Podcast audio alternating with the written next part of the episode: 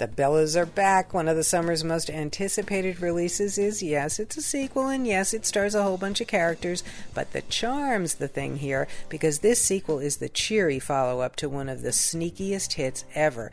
Pitch Perfect, which opened to good reviews and an okay box office and then grew to cult status on DVD.